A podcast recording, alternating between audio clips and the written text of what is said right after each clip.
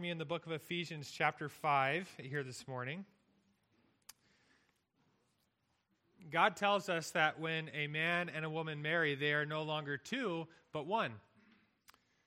And so I could ask a married couple, I could sit down with them and I could ask them a question like this How strong is your oneness? How strong is your marriage bond?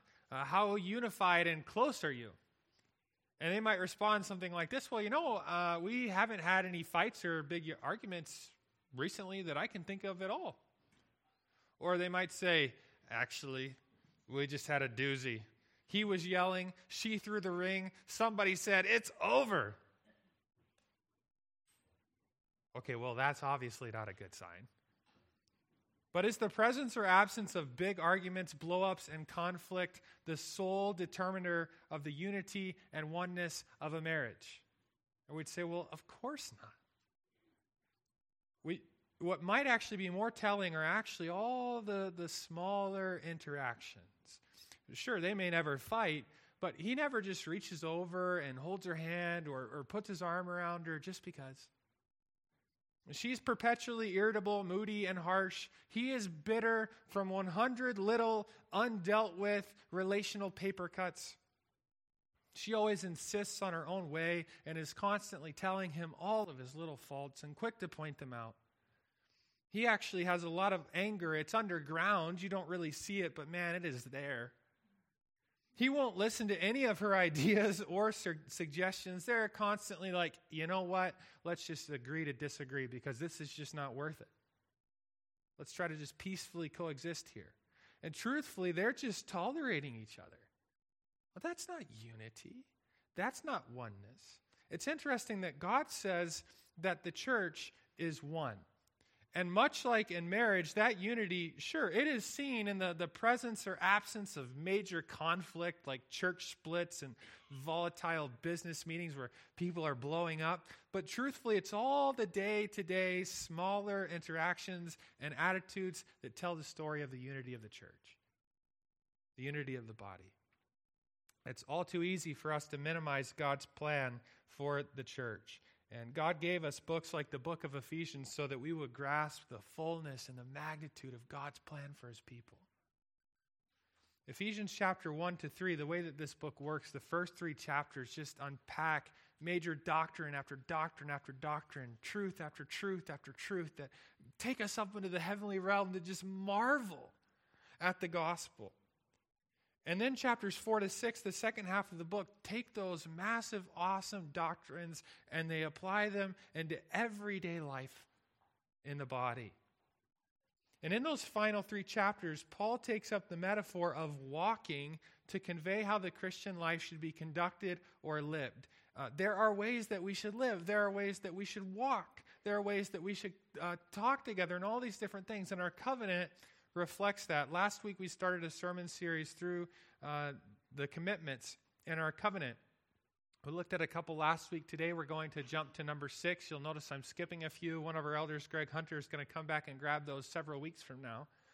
But that leaves us with the sixth one here today, which reads as follows I will walk in brotherly love with the members of this church, endeavoring to preserve the unity created by the Spirit. This idea of walking in love and walking in unity, all those little interactions. God wants you to walk in brotherly love with the members of this church, endeavoring or striving to maintain or preserve the unity that has been created by the Spirit. I want you to look at Ephesians chapter 5, verses 1 and 2 here briefly. We read there, therefore, be imitators of God as beloved children. And then notice this next verse, verse 2. We're told, and walk, and, and again, this metaphor of living and the way that we conduct ourselves, walk in love as Christ loved us and gave himself up for us. Here's his command walk in love. Uh, what we're doing with this series through the covenant, we're just kind of following the same outline every time. Uh, five simple realities about all these commitments or pursuits. And the first one that we look at again today, and where we will spend the bulk of our time, is this reality. Uh, this, this commitment in our covenant, it is a biblical commitment. The sixth commitment in our covenant is essentially a direct quotation of Scripture. As we saw in Ephesians 5, verse 2, that verse commands us to walk in love as Christ loved us. Christ loved us a certain way, and we should love each other that same kind of way and to the same kind of degree. And the second half of the sixth commitment in our covenant comes from Ephesians chapter 4, verse 3. So I want to ask you to turn back to Ephesians 4, and I'm going to read the first three verses if you want to follow along there. Paul writes, I therefore, a prisoner for the Lord, urge you to walk in a manner worthy of the calling to which you have been called, with all humility and gentleness, with patience bearing with one another in love. And then giving special attention here to verse 3 eager to maintain the unity of the Spirit and the bond of peace. Uh, we are going to give special attention to that last phrase, the one in verse 3 eager to maintain the unity of the Spirit and the bond of peace. Uh, that phrase actually teaches us at least four things about our unity, four facts about our unity that we want to note. Uh, first of all, our unity exists as a present and eternal gospel reality. In other words, this verse is saying that it exists now, right now, and it will exist forever. God is not commanding you and I to create or foster or build unity. Other passages of Scripture may kind of encourage us that way, but not this one. The command of this particular verse is not to somehow strive to attain unity, but to maintain it. Maintain the unity of the Spirit. We are one in Christ. And, and Paul is making it very clear this is a present reality, and it is eternal gospel reality. Verse 3 calls our unity the unity of the Spirit. And the idea there is that the Holy Spirit has produced this unity. He is its author or originator. If we uh, dip back into the doctrinal portion of Ephesians chapter 1 to 3, uh, we see the truth that this application in, in chapter 4 flows out of. Namely, that God, through the saving work of Jesus Christ, and the unifying work of the Holy Spirit made Jew and Gentile one new people, his people, the church. We are one. Look back at chapter 2, and I want to read verses 13 to 16. Ephesians 2 13 to 16. But now, in Christ Jesus, you who were once far off, and that's a reference to the, the Gentile people, you who were once far off have been brought near by what? By the blood of Christ. For he himself, Jesus, is our peace, who has made us both, Jew and Gentile, one, and has broken down in his flesh the dividing wall of hostility by abolishing the law of commandments expressed in ordinances, that he might create in himself one new man in the place of the two, so making peace and might reconcile us both to God in one body through the cross, thereby killing the hostility. What we just read about there, God did that in the past. He took Jew and Gentile and he made them one. Tore down all the walls and barriers between them, everything, and made them one new people, the church. As was the case with the Jews and Gentiles, Jesus is already torn down whatever walls may have divided us. He has already killed whatever hostilities may have stood between us. This is fact, God says. We are one in Christ, a present and eternal gospel reality. And by the way, this reality goes far beyond the walls of Beaumont Baptist Church. We could read this and think, okay, this is true here. Yes, it is true here, but this is true in our church relationships with other churches. This is true of, of all of God's people all around the globe. We are one in Christ. We are his people. And so God is not commanding us to create unity. God rather is commanding us to live it. And more specifically, is he is calling us to maintain it. Maintain what already exists. I created something, maintain it. It's like home ownership. Most of you probably didn't build your house. Maybe someone here did, but that's not what most of us have done. Someone else probably built your house decades ago, But if you believe that your home has value, and I'm guessing that most of you do, it's, it's probably of all your earthly possessions, if there's one thing that has the most value, it's probably your house. If you believe that it has value, you're probably going to do your best to maintain it. Someone built our house over 90 years ago this year. I wasn't even born yet. I didn't build it. But I spend a ton of time, effort, energy, and resources maintaining our home. It is constant and never ending. And for 84 years before me, other people did that same thing to varying degrees. That's how homeownership goes. You don't really think about that when you buy a house, like, oh, yeah, like this is going to cost money to maintain and time. It's just going to go and go and go and go. But that's how homeownership works. And here, God has made something. He has made something awesome and beautiful and incredible. And He's calling to us what I have made, I want you to maintain. You maintain that unity. This beautiful unity, already created by the Holy Spirit, demands our attention, which brings us to our second fact about our unity. Our unity must be zealously guarded and preserved. Verse 3 tells us that we should be eager to maintain it. And that phrase there, eager to maintain, is actually the translation of just two Greek words. And the first word has the idea of being zealous or eager, uh, the idea of taking great pains. Or, or we might word it this way to make every effort. And the second word means to keep watch over, to guard, to preserve. And so if you take those two words and you put them together, you get this idea of zealous effort towards guarding and maintaining the unity that's already in existence. One winter, my wife and I uh, watched a documentary on the U.S. Secret Service. You know how winter goes. It's just been snowing and snowing, and it's dark outside. And so here we are in front of our TV watching a documentary on the U.S. Secret Service. Well, when the U.S. president uh, when you see the U.S. pres- president, he's always surrounded by his bodyguards, and he travels in this massive motorcade of armed vehicles, bulletproof vehicles. Uh, and that's really just like the tip of the iceberg. That may be what we see. But if the president is scheduled to speak at an event, the Secret Service actually spends weeks and weeks in advance planning out everything. I mean, can you imagine trying to keep one guy safe in the middle of like a massive arena? It's going to take a lot of work, a lot of planning, a lot of thought. It's actually quite elaborate.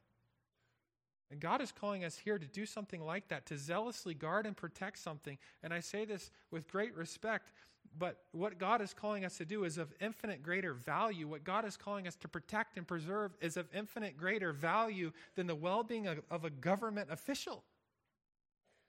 And it is going to require great effort on our end. And I think what happens is sometimes we find ourselves in that situation, you know, in, uh, like in the great effort stage. yeah, I don't know. In our in our hearts, we may push back. You know, that person or this happened. I just don't know that it's worth all the effort that one's going to take. And I think we do well to ask ourselves in this uh, uh, th- that question in, in in those moments. At what cost was this unity? Originally created.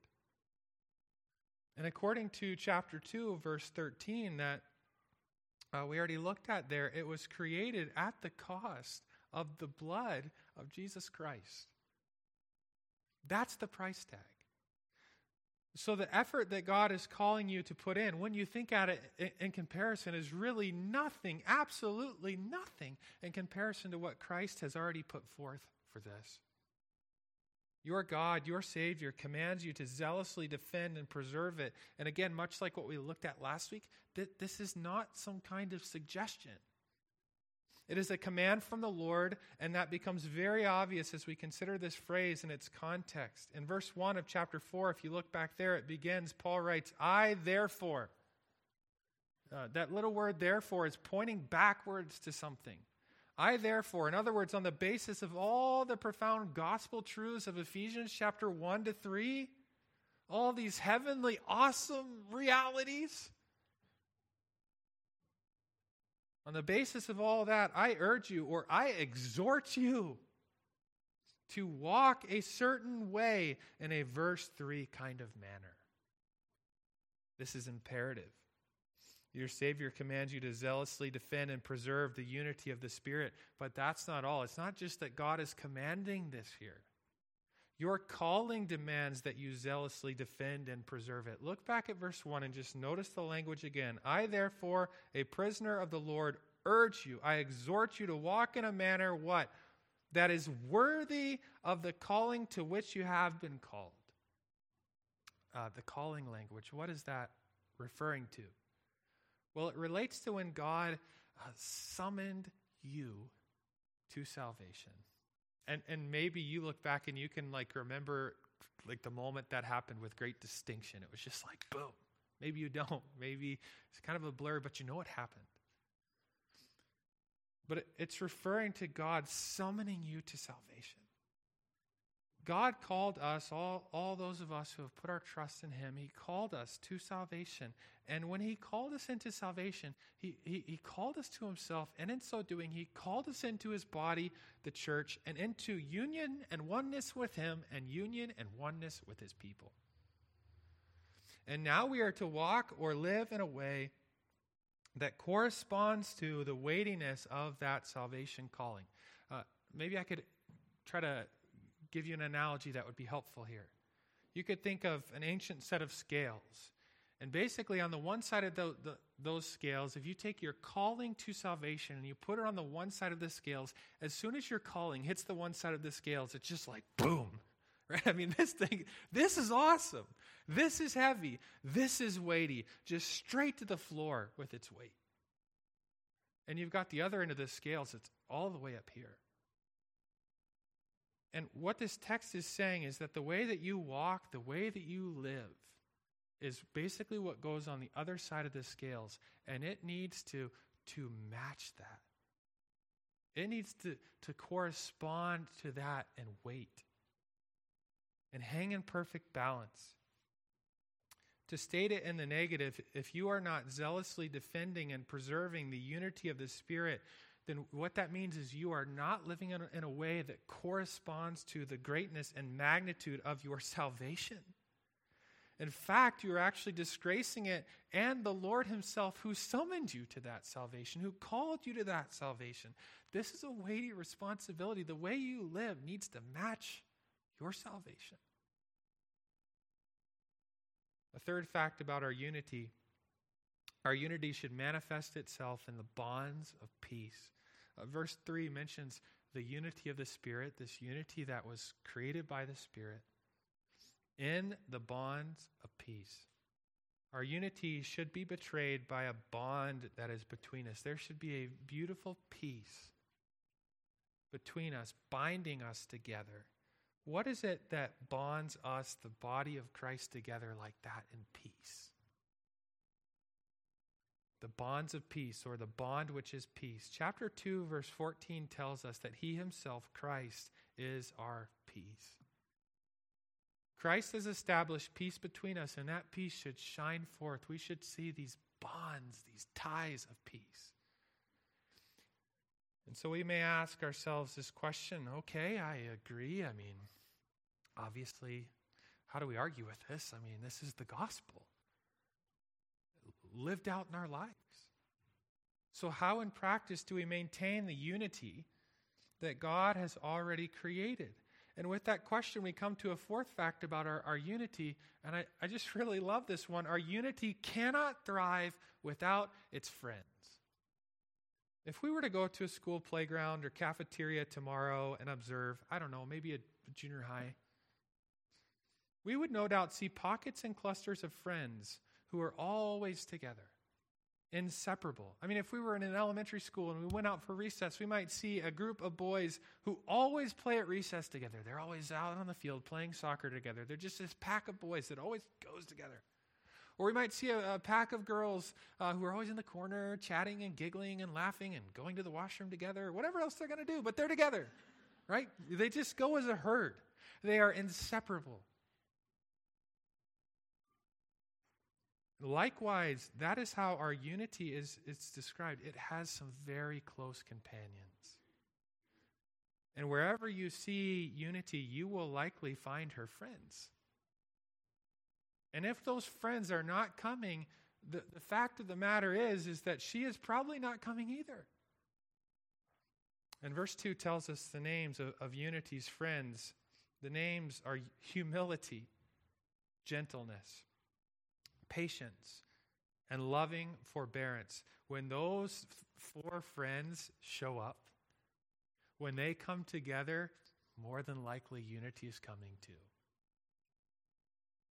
But I should also mention that for each of these friends, there is a corresponding enemy. And the truth is, when any of those enemies gets invited, it's pretty common for unity to leave. I'm going to go now. She goes home. So let's talk about Unity's companions and all of these companions to Unity. They, they all hang under this umbrella of walking in a way that's, that's worthy of your calling. Live in this kind of manner with one another. Your calling demands, first of all, we see humility. Verse 2 is it after talking about living in a way that's worthy or, or, corresponding to your calling, verse 2 says, here's the manner in which what that looks like with all or the highest degree of humility. Humility is a beautiful thing. You probably admire it in others. If you are walking in a humble manner, you will not think highly of yourself at all. You, you will not be the center of everything. You will not insist on your own way. You will not boast or put yourself in the spotlight. You will perpetually put other people in front of you. And unity just loves that. Unity just loves humility. They're like magnets that just pull uh, towards each other. But alternatively, you could relate to the people of this body with pride and arrogance. Pride is as ugly as it is destructive, and the Bible tells us that it brings strife. Uh, remember Proverbs 13, verse 10, that says that arrogance leads to nothing but strife? Maybe you memorized it this way only by pride comes contention. Is it any wonder that when arrogance shows up, unity leaves? They just don't go together. They just don't. They are not friends. Your calling not only demands humility, it also demands gentleness, otherwise known as meekness. Verse 2 talks about us walking with all or the highest degree of gentleness. Uh, gentleness is, is never self asserting or even slightly rude, let alone harsh. Gentleness means that your emotions don't get the best of you, that they are under control. Gentleness never seeks revenge, no matter how you're treated. Uh, what's interesting, though, with gentleness is people hear that and they mistake it with weakness.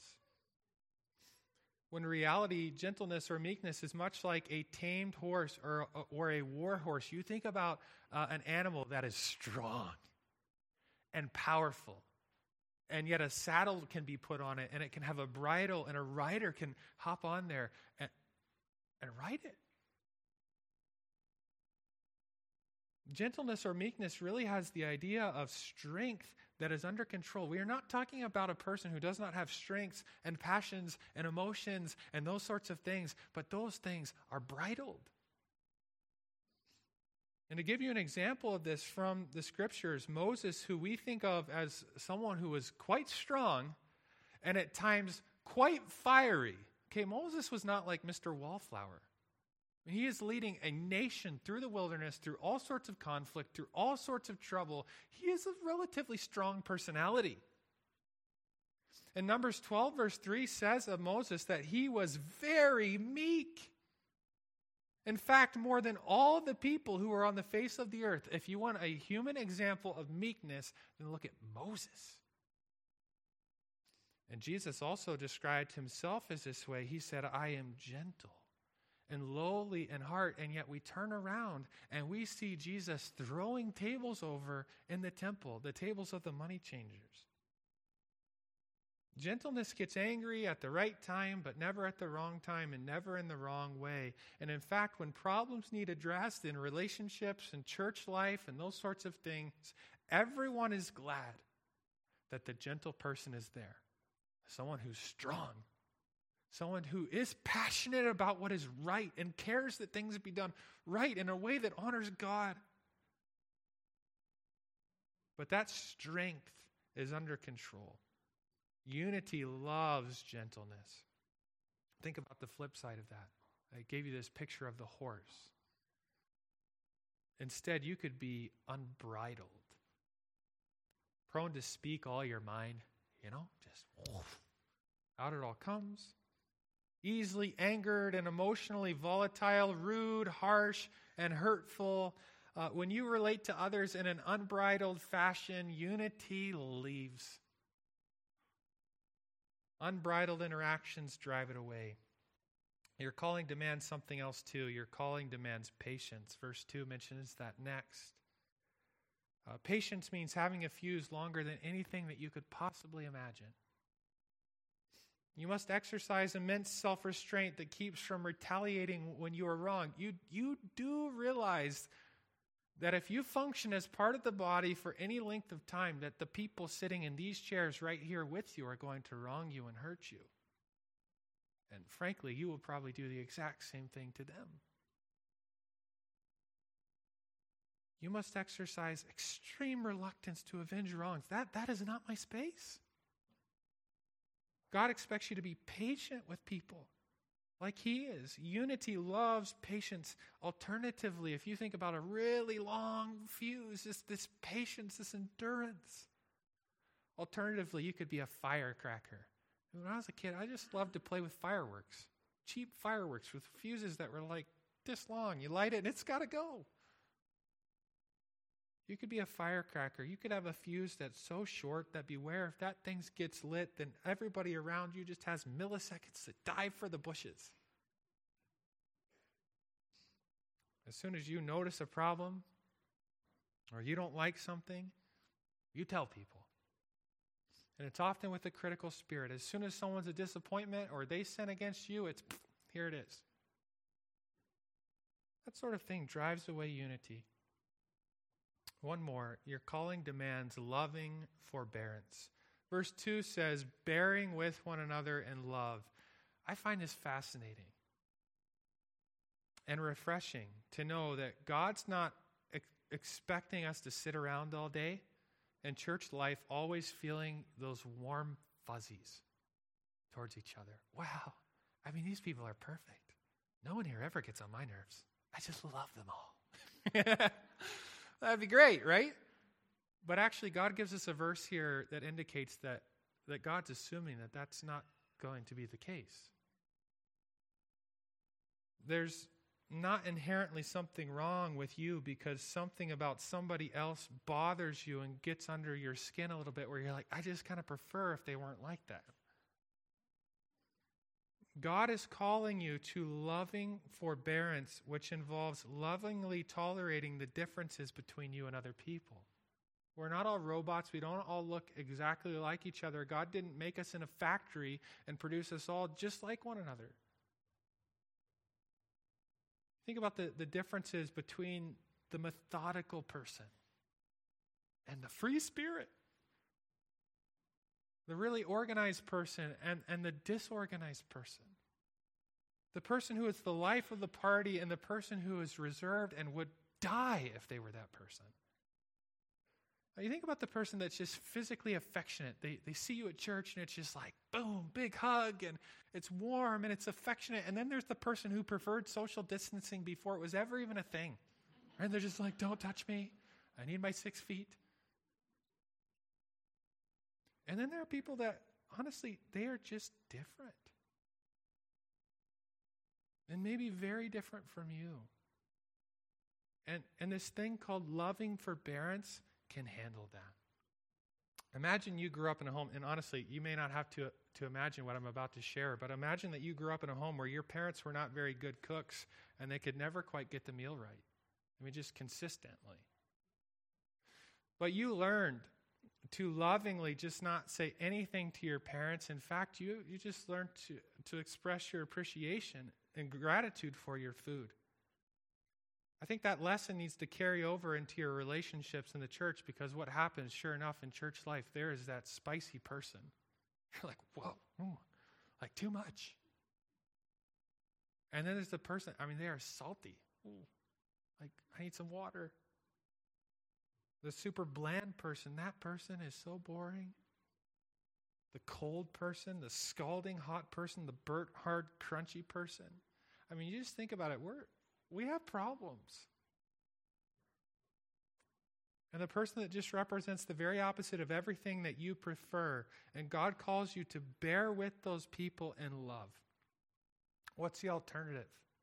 Well, you could be intolerant. And by the way, when I use tolerance, uh, it's often used in our world. You just need to tolerate all sorts of sin and that sort of thing. That, that's not the sense in which I'm using it. But you could be intolerant where you don't tolerate anybody's imperfections, you don't tolerate anybody's annoyances or differences. You're quick to point out people's flaws and expect people to, to change immediately. You're quick to point out the problems with any situation, it's not right. And it doesn't matter what the mood is, you can kill it. And, and by the way, just I think it's extremely important that we notice the modifier here that it is in love, forbearing with one another in love. If you lose that modifier, you have lost what God is talking about here. What happens if you have forbearance, but it is not coupled with love?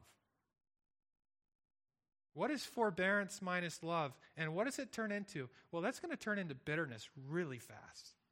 That's going to turn into resentment and anger and all sorts of other terrible things. You might be tolerating, okay, I'm putting up with this person, but I'm not liking it. I just wish they would go to a different church. But I'm tolerating them. Hmm. That's not love. And you can end up just being a grump. Intolerance drives unity away. God wants you to walk in brotherly love with the members of this church, endeavoring to preserve or maintain the unity created by the Spirit. That is a biblical commitment. Uh, and that's all the very first point of our outline, right? We look at this is what the Bible says. Our second reality about this commitment is that it is a threatened commitment. God calls us to maintain or guard our unity. It needs protecting, and it needs protecting from the attacks that are right in here, it needs protecting from attacks uh, without. But we might ask, well, what is it threatened by? And if there's anything that it's threatened by, it would be threatened by our sin. The enemies of the virtues in verse 2. Our unity is threatened by our arrogant, unbridled, firecracker, intolerant selves. Us. And so, the very first place I think that all of us should look at when we look at this verse is then to look in the mirror. Like, what, what about me?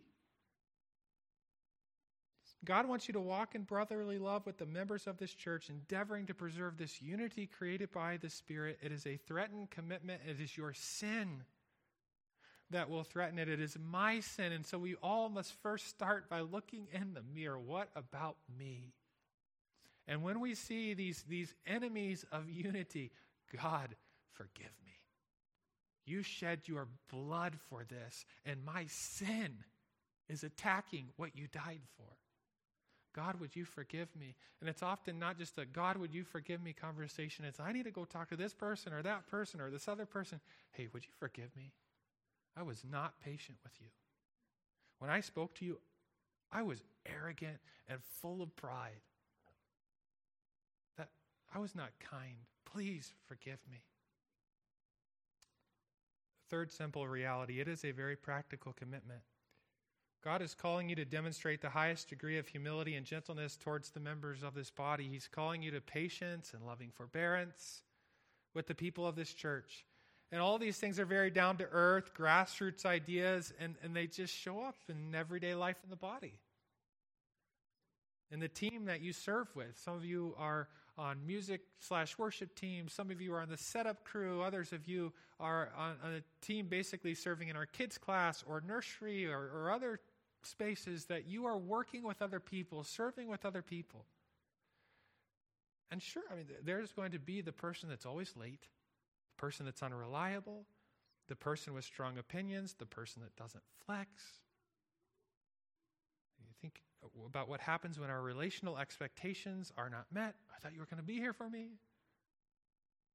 When other people sin against you in big ways or small ways, when people say hurtful things, when people express their ingratitude, uh, when people just say things that are dense, like, do you not realize what you're saying and how that comes across and how that's going to be taken by this person or everybody? In our hard conversations and actions, sometimes in church life, think about a, a scenario like church discipline where, where we have to do something very difficult as a body. Or or anytime a church makes any kind of major decision about direction oh well, we're going we're to do this or we're going to do that. I mean these are moments for potentially great tension. God wants you and i to walk in brotherly love with the members of this church endeavoring to preserve the unity created by the spirit it's a practical commitment number 4 it is a grace required commitment like with all these things, you have to put effort in. God, I, I, I want to do the right thing here. But this is not something that you can do in your own strength. And again, you need God's help and grace. And I would just draw your attention back to chapter 3. And I would like to just read part of Paul's prayer there in chapter 3, verses 14 and 19. But as I read it, I want your eyes to just park on verse 16. Paul writes, For this reason I bow my knees before the Father, from whom every family in heaven and on earth is named, that according to the riches of his glory, and then notice just these next few phrases, he may grant you to be strengthened with power through his Spirit in your inner being so that Christ may dwell in your hearts through faith, that you, being rooted and grounded in love, may have strength to comprehend with all the saints what is the breadth and length and height and depth, and to know the love of Christ that surpasses knowledge, that you may be filled with all the fullness of God. Just two paragraphs before the one we're looking at, we're reading a statement about God granting people strength and the Holy Spirit's power and the inner being.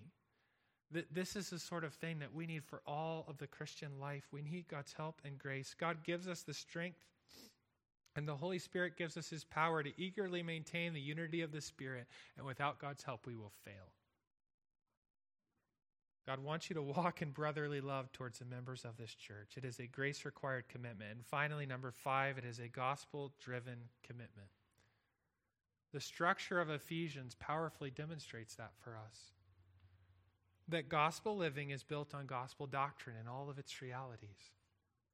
The gospel undergirds and motivates us to maintain unity. Three chapters of gospel truth that Paul lays before uh, fleshing out, putting meat on those bones. Here's how you live. And so I just want to draw your attention to a couple texts that highlight the gospel nature of all of this. Look back at chapter 5, verses 1 to 2 again. Therefore, be imitators of God as beloved children and, and walk in love. And notice the phrase that's tied to this walk in love language as Christ loved us and gave himself for us. Christ loved us, he died for us on the cross, and it is that that's behind the way that we walk and that we live. If you look back at chapter 2, verses 14 and 16 again, we, have got these gospel truths Chapter 2, verse 14 For he himself is our peace, who has made us both one and is broken down in his flesh.